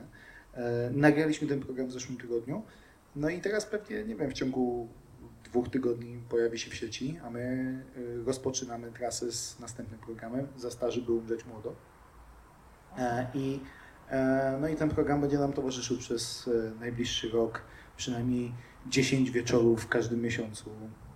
Przynajmniej, bo to może być, może być gdzieś więcej. Jeżdżąc od miasta do miasta, spotykając coraz to nowych ludzi, patrząc na ich reakcje na to, o czym mówimy, w jaki sposób reagują. No i przede wszystkim pogłębiając e, e, po pierwsze znajomość tego kraju, dzięki temu mogę pisać o moich miasteczkach wszędzie w zasadzie, bo je widziałem, bo tam byłem, bo poznałem ludzi stamtąd i mam jakby kontakty, jeżeli to też jest bardzo fajne, że teraz po każdym z tych występów, jak ludzie tam e, przychodzą, mówią o tym, że jakbyś to kiedyś pisał, to, to się odezwij. W związku z tym z ostatniej trasy mam spedytora, e, mam dwie osoby z zakładów pogrzebowych, Mam oczywiście mieszkańców Gniezna, czy tam e, Kalisza i tak dalej. Mnóstwo różnych osób gotowych e, po prostu opowiadać o, o, o historiach. Dlatego ja jestem bardzo zaskoczony, kiedy na przykład widzę, to często widać, że niektórzy autorzy kompletnie nie stosują researchu, ponieważ jest to mega fajna zabawa i świetna okazja do poznawania ludzi i nie jest to w żaden sposób skomplikowane. Po prostu trzeba się otworzyć na ludzi, trzeba mieć z nimi kontakt, trzeba emocjonalnie gdzieś do nich podchodzić e, i trzeba także pokazać e, właśnie tę swoją otwartość i szczerość. I stand-up bardzo otwiera ludzi. Bo niektórzy się obrażą, niektórzy będą oburzeni, ale ci, którzy zostaną, mm, stwierdzą, okej, to z tobą mogę porozmawiać o czymkolwiek. To jeszcze na koniec jedno oblicze Jakuba Ćwieka chciałam Państwu pokazać, ponieważ wczoraj sama z ogromną przyjemnością zasłuchałam się w audiobooku czytanym przez Jarosława Boberka. E, Mój dziadek zamienia się w słonia. E, Wzruszająca, piękna opowieść skierowana dla dzieci, podejmująca trudny temat odchodzenia. E, I tak, Kuba, ja bym Cię bardzo namawiała, żebyś więcej jeszcze takich opowieści tworzył, bo mam wrażenie, że w, dzieciaki potrzebują poważnego traktowania, poważnej rozmowy i takiego rodzaju, rodzaju ciepła, jakiegoś przytulenia w sytuacjach, które powodują, że znowu tracą ten grunt pod nogami. Do tego dzisiaj będziemy wracać. Wiesz co, ja sobie właśnie myślę o tym, że, że to jest chyba najważniejsza rzecz, której, której brakuje w tych relacjach. E, ludzie są bardzo często zaskoczeni, że ja swobodnie klnę przy swoich dzieciach. I to od maleńkości tych dzieciaków. W sensie nigdy nie miałem z tym problemu, nigdy nie stawiałem tutaj blokady. Rozmawiałem z nimi często na ten temat. Mówię o tym, skąd się to bierze i tak dalej. Mówię, żeby sami tego nie robili ze względu na to, że będą mieli społeczne problemy. Nie dlatego, że to jest złe, tylko dlatego, że jakby nie powinni Yy, znaczy mogą mieć z powodu, tego powodu kłopoty takie, a nie inne, ale chodzi o, o, o pewną szczerość. Jeżeli dziecko yy, widzi, że pewne rzeczy robimy na co dzień, ale przy nim się ukrywamy, to jest zblokowanie pewnego, znaczy to jest stworzenie pewnego muru, pewnej bariery. Dziecko też stworzy sobie pewną barierę. Jakby o pewnych rzeczach nie będzie chciało e, opowiedzieć, o pewnych rzeczach będzie gdzieś tam z tymi wszystkimi mm, kwestiami uciekać i to powoduje najwięcej blokad później, to powoduje najwięcej nieszczęść w tych wszystkich relacjach. Dziecko, które ma poważny problem, nie ma się do kogo zwrócić, bo jeżeli zwróci się do rówieśników, to wyśmieją, do dorosłych nie może, a dorośli są najczęściej tymi, którzy wiedzą w jaki sposób sobie poradzić.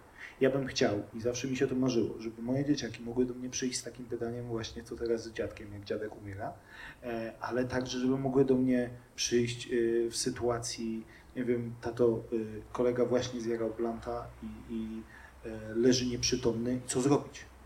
Nie zostawić kolegę, tylko przyjść do dorosłego, żeby dorosły wiedział, w jaki sposób rozwiązać sytuację. Jeżeli dziecko będzie się bało takich rzeczy, jeżeli będzie zblokowane w tej... I to jest potwornie trudna rzecz do wyczucia, bo myśmy wszyscy w jakiś sposób chcieli poniekąd być takimi cool rodzicami, do których dzieci się zwracają, mm, ale to nie jest etap, który się zaczyna przy, nie wiem, paleniu trawki czy, czy wypiciu wspólnym piwa i tak dalej. To jest etap, który zaczyna się wcześniej. Jeżeli dziecko zadaje pytanie, to znaczy, że na jakimś etapie dorosło do usłyszenia odpowiedzi. Oczywiście, że ta odpowiedź musi być dostosowana do wieku, ale jeżeli w danym etapie dziecko przyszło i zadało pytanie, to znaczy, że musi na nie usłyszeć odpowiedź nie może być zbyte, nie, może, nie można tego zbyć żartem. I teraz też bardzo ważna rzecz, ostatnio o tym mówił y, świetny y, satyryk, komentator społeczny John Oliver y, w kontekście uczenia pewnych, pewnych rzeczy w amerykańskich szkołach. Mówił, nie można wciskać dziecku rzeczy, których później będzie się musiało oduczać. Znaczy, koncepcja, fajna jest koncepcja świętego Mikołaja i tak dalej, ale nie możemy mówić dziecku, że Mikołaj istnieje. Od początku. Nie możemy mówić takich rzeczy. Bo jeżeli mówimy, to później musimy go oduczyć od świętego Mikołaja. I dobrą rzeczą dla rodzica jest zbudowanie tradycji, jakiejś formy mitu opartego o prawdę. Na przykład, kiedy mój syn przychodzi, przyszedł do mnie w sprawie świętego Mikołaja i zapytał mnie, czy święty Mikołaj istnieje, ja mówię, trochę tak. 72 lata temu twój dziadek, znaczy twój pradziadek, Mój dziadek po raz pierwszy założył strój Mikołaja, będąc tutaj w szkole. E, założył ten strój i rozdawał prezenty. Przez 70 lat chodził po domach, róż, znaczy przez tam, nie 70, ale 70 lat temu chodził po domach i rozdawał dzieciaki e, dzieciakom cukierki. Rozdawał im paczki, kiedy było coś tam na co stać, albo dostawał, nie wiem, zakładu pracy, albo cokolwiek, on to rozdawał dzieciom. I miał taką tradycję. Potem te tradycje po 20 latach przejął jeden wujek przez dwa lata, potem przejął twój dziadek. Potem przez 13 lat jako Mikołaj chodziłem ja. Więc tak, Mikołaj istnieje. Istnieje w Twojej rodzinie i to jest Twój obowiązek, żebyś, jeżeli dzieci, dopóki dzieci nie zapytają Mikołaja, żebyś udawał tego Mikołaja. I będziesz się tym. Ale jeżeli ktoś przyjdzie i kiedyś cię zapytał, znaczy dorósł do odpowiedzi, dorósł do tego, żeby powiedzieć mu prawdę. Nie, stary, nie ma czegoś takiego. To jest idea Mikołaja. Idea, bądź dobrym człowiekiem, e, pomagaj innym i jeżeli możesz samego siebie dawać prezenty, to je dawaj. I na tym cały, cała rzecz polega. Twórzmy mity, twórzmy opowieści dla dzieci, twórzmy historie dla dzieci. Tylko nie kłammy. Nie ma jakby potrzeby, żeby ich okłamywać. Jesteśmy po to, żeby tworzyć wyobraźnię. Dlatego ja na przykład jestem bardzo zaskoczony, kiedy ludzie, nie wiem, z różnych środowisk gratulują mi, że odszedłem od fantastyki, że jakby poszedłem w poważne pisanie. Nieprawda. Ja poszedłem tak naprawdę w tej chwili częściowo w pisanie dużo prostsze. Pisanie sensacji, pisanie powieści obyczajowej, pisanie kryminału jest dużo prostsze niż pisanie fantastyki jakby szeroko rozumiane. Bo mam się o co oprzeć, mam rzeczywistość, która jest punktem wyjścia. Natomiast fantastyka jako taka jest sposobem tworzenia rzeczywistości wokół myśli, wokół konceptu. Odpowiadamy na pytania, na które jeszcze nikt nie odpowiadał. Jesteśmy o krok dalej w jakiś sposób. I dlatego to jest świetna baza, żeby wracać do życia, żeby to była fantastyka bliskiego zasięgu, żeby tworzyć wszelkiego rodzaju historie, żeby nie odcinać się od fantastyki, nie odcinać się od żadnej formy opowieści. Każdy pisarz powinien gdzieś w swoim życiu zmierzyć się z literaturą gatunkową, zmierzyć się z literaturą mainstreamową, spróbować się w poezji, żeby stwierdzić, jak w moim przypadku, nie, nie, nie, zdecydowanie nie, ale spróbować absolutnie wszystkich form, tylko co jest najważniejsze, uczciwie. Na zasadzie opowiadam historię zgodnie z jej zasadami. Najważniejszą zasadą pisarza jest kłamać uczciwie. Kłamać w sensie opowiadać fikcję, ale tak, żeby była emocjonalnie prawdziwa i zaczynać to od pracy nad własnymi dzieciakami, które też będą chyba najlepszymi krytykami. Drodzy Państwo, opowiadał o Mikołaju i ja mam takie wrażenie, że w sierpniu dostaliśmy od Jakuba Ćwieka taki bożonarodzeniowy już prezent. E, To spotkanie tak odbieram. Jeżeli są pytania, e, coraz bardziej nastrojowo się robi, to to jest ten moment, żeby je zadać. Proszę mi tak intensywnie machać, bo jest coraz ciemniej. Państwo czekają już chyba na podpisy i książki, tak? Mam rację? Czy ja mogę jedno? Pewnie, bardzo proszę. Wiesz, strasznie chciałem podziękować za prze, przemiło obu Państwu. Zapraszamy tutaj do nas może. Zachowam y, metrowy, metrową odległość. Tak? Ale będzie pan Mikrofon, słyszany dla wszystkich, tak. Tak? Dobrze.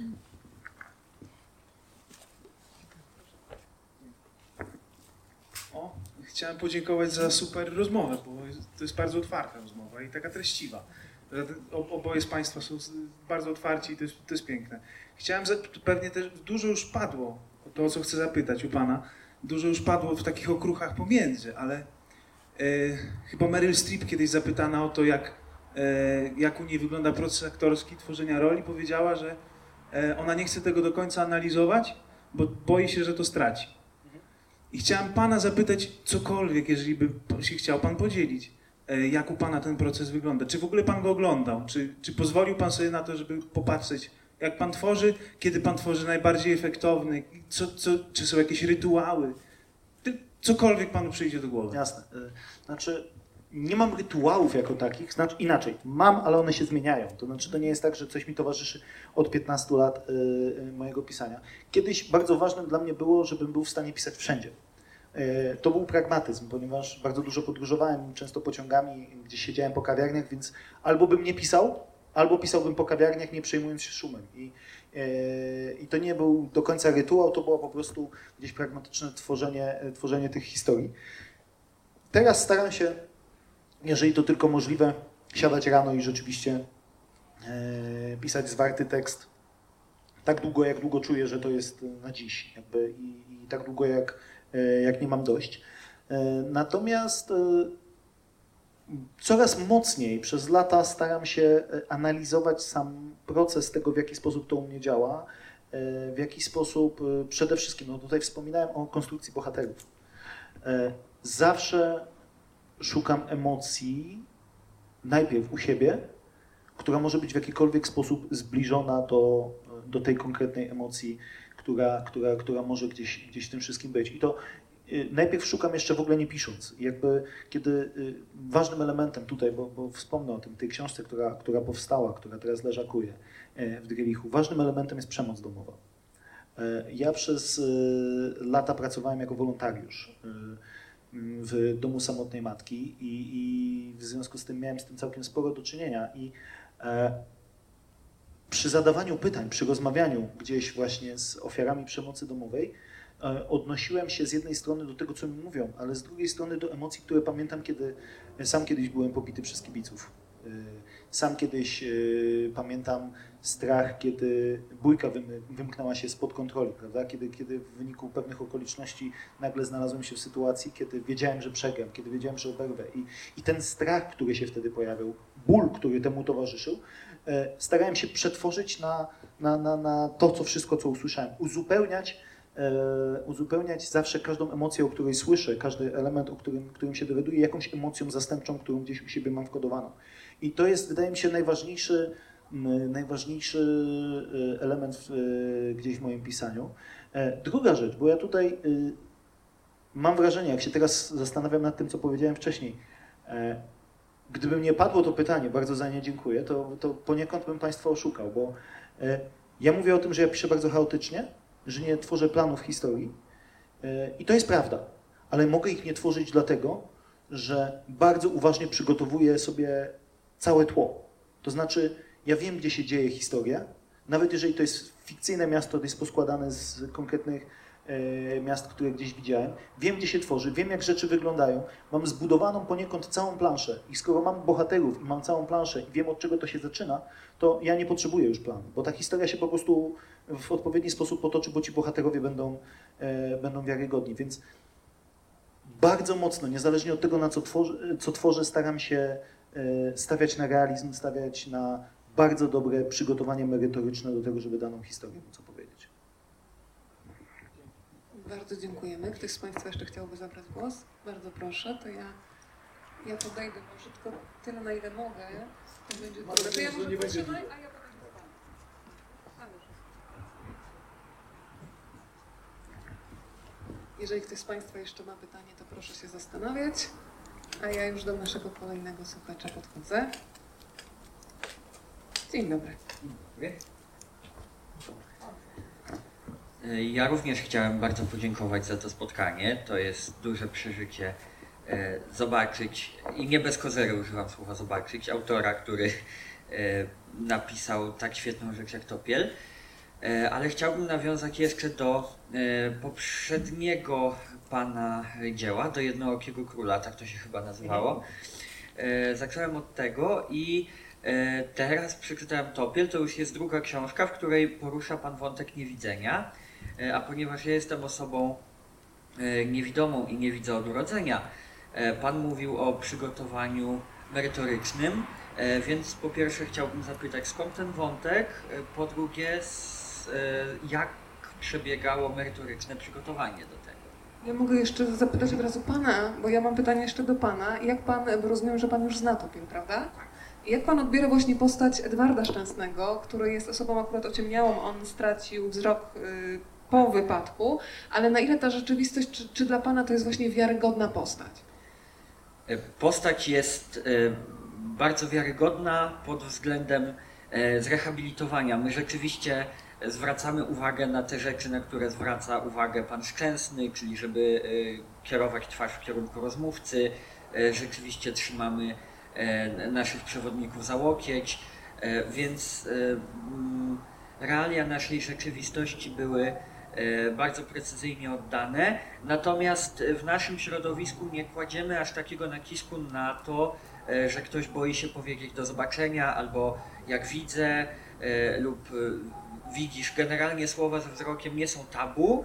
e, No i w Topieli też nie były tabu, ale jednak zawsze jak się pojawiało wypowiedziane przez pana Szczęsnego e, słowo zobaczyć albo coś tam, no to e, było to opatrzone jakimś komentarzem. My aż tak, e, aż tak do tego nie podchodzimy, natomiast tak, postać była oddana bardzo, bardzo dobrze i tu też chylę czoła. tym. Bardzo dziękuję za Pana głosy, za Pana pytanie. Ja też bardzo dziękuję. Ja Dziękuję tutaj pięknie. chciałbym się od razu z tej kwestii wytłumaczyć, bo e, ja to zrobiłem celowo. E, Celowo dlatego, że mm, mówiąc po kolei, jakby nie, zacznę, zacznę od samego początku. W przygotowaniu do jednego, jednookiego króla e, ja współpracowałem z e, kilkoma znajomymi z, e, mm, z fandomu, jakby z e, lubelskiego.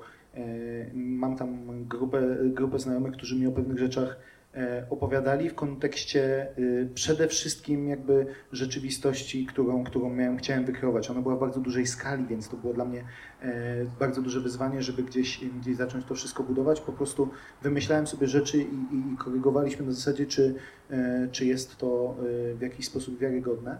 E, Tam też e, ważnym elementem dla mnie e, była e, próba przesterowania zmysłów. Ja przez e, ponad tydzień m, pod konsultacją gdzieś i opieką e, okulisty miałem zasłonięte oczy i miałem zasłonięte oczy przez cały czas i, i starałem się w jakiś sposób działać. To oczywiście nie oddaje tego wszystkiego, co chodzi, ale to, to, to jest ta prawda emocjonalna, o której chciałem powiedzieć. Pamiętam pierwsze doświadczenie paniki, kiedy e, obudziłem się rano i nic nie widziałem. I, jakby, i, I potrzebowałem momentu, żeby sobie przypomnieć, że ja mam zasłonięte oczy. One były szczelnie zasłonięte przez cały czas. Potem przez dwa tygodnie jeszcze z tego stopniowo wychodziłem. E, gdzieś właśnie przy ciemnianych okularach i, i, i tak dalej, e, z bardzo dużą dawką kropli, e, kropli do oczu i, i tym podobnych elementów. Ale, ale to był właśnie gdzieś, gdzieś tutaj element. Bardzo dużo czytałem i konsultowałem nowinek w kwestiach e, wynalazków, które były kiedyś e, szykowane przez, między innymi przez Google dla osób niewidomych i ociemniałych, a które zostały wycofane ze względu na nieopłacalność. I, I wtedy rzeczywiście technicznie rozmawialiśmy o tym, co by było, gdyby ludzkość miała pół roku na przygotowanie, ile dałoby się z tego wprowadzić, jakby to działało. Więc to przygotowanie techniczne tutaj, tutaj działało i wydawało mi się, że pod wieloma względami e, byłem dobrze przygotowany przy tej książce e, do tego, żeby, żeby właśnie opowiadać o osobach, e, no, w tym przypadku przede wszystkim ociemniałych. Mm, A potem przyjechałem do Warszawy, e, byłem na niewidzialnej wystawie i poznałem Sebastiana Grzywacza, e, który, który jest tam przewodnikiem, który jest właśnie osobą ociemniałą i bardzo aktywną. I zaczęliśmy rozmawiać o pewnych rzeczach. Zaczęliśmy rozmawiać o, o błędach, które popełniłem przy, przy tamtej historii. E, przy kilku różnych okazjach właśnie byłem z nim także przy szkoleniach, które, które w jakiś sposób prowadził i właśnie kwestiach, o których, o których opowiadał, e, które tutaj Pan przed momentem poruszył. I, e, ja miałem świadomość tego, że rzeczywiście kwestia e, słów związanych z, mm, z, ze wzrokiem nie jest dla osób niewidomych i ociemniałych problematyczna. Miałem tego świadomość, ale istotnym było dla mnie, żeby pokazać, że w przypadku e, osób w latach 90. mieszkających w małym miasteczku pewne rzeczy nie docierają, jakby pewne mechanizmy. Te, znaczy, e, Edward Szczęsny był zostawiony sam sobie poniekąd, w sensie jasne, że miał pewne gdzieś odruchy, których, które w jakiś sposób go e, w nim wypracowywano, których go uczono i tak dalej przez jakiś krótki czas, ale on z tym swoim, e, z tą, z tą swoją zmianą bardzo poważną e, był zostawiony sam sobie, miał tylko tego syna, więc on pewne odruchy gdzieś, gdzieś tutaj w jakiś sposób miał kodowane, z tego się tworzą żarty, z tego się tworzą jakieś właśnie e, gdzieś, gdzieś, gdzieś te wszystkie e, wygłupy. Nie miałem tej świadomości językowej e, przy pisaniu jedno, Jednookiego Króla, ale z drugiej strony przy e, właśnie przy tej historii ważnym dla mnie było, z racji tego, że e, całe społeczeństwo jest ociemniałe, żeby zaczęły zachodzić zmiany w języku. To było dla mnie istotne, żeby pokazać także pewną społeczną przemianę, że ludzie, e, którzy wiedzą, że wzrok jest czymś utraconym na zawsze, że powoduje wyłącznie tęsknotę, żeby sami z siebie zaczynają eliminować słowa, które sprawiają, czy zwroty, które sprawiają im przykrość. Więc zaczynają zmieniać powiedzonka, zmieniać, e, właśnie określenia, zmieniać e, same zwroty, przestawiając po prostu zmysły w języku. Przypomniałeś mi spotkanie z Andrzejem Jakimowskim, który stworzył piękny film Imagine, który się rozgrywa w Lizbonie, opowiada w takiej warstwie podstawowej o klinice dla niewidomych, ale dużo głębiej o tym, czego nie widać, a co bardzo intensywnie istnieje, czyli o miłości, o tęsknocie, o odwadze. E, I opowiadał, że jeden z aktorów e, niewidomych, który pojawia się w tym filmie, przychodził do montażowni i oglądał ten film i on mówił, że on widzi ten film właśnie słuchając, że nie lubił e, auto, audiodeskrypcji, czyli tych dokładnych opisów, co się dzieje na ekranie, tylko właśnie z dialogów, z dźwięków, które w tym filmie są bardzo istotne. E, Widział ten film i Andrzej powiedział mi jedno, ja mu wierzę, że on widział. Nie widział lepiej lub gorzej od, ode mnie czy od ciebie, ale inaczej. I to jest pokazanie, że każdy z nas inaczej postrzega Trochę- rzeczywistość. Trochę o to mi chodziło przy okazji jednego, jednookiego króla, żeby tak naprawdę e, każdy mógł zamknąć oczy e, i doświadczyć, jakby w pełni doświadczyć emocjonalnie tego, co tam się dzieje. Na zasadzie e, nie widźmy wszyscy. W jednookim królu, jeżeli chcesz naprawdę go doświadczyć, to zamykasz oczy e, i słuchasz go po ciemku. Jakby zupełnie wyłączeniu tego zmysłu, bo zmysł wzroku do tej historii jest niepotrzebny. E, Ja pracuję bardzo powoli, ale pracuję nad, e, nazwijmy to drugim sezonem, bo to jest jakby ten sam świat, pewne połączenie bohaterów, ale jakby zupełnie osobna historia. Ale gdzieś tam sobie powolutku pracuję nad tym.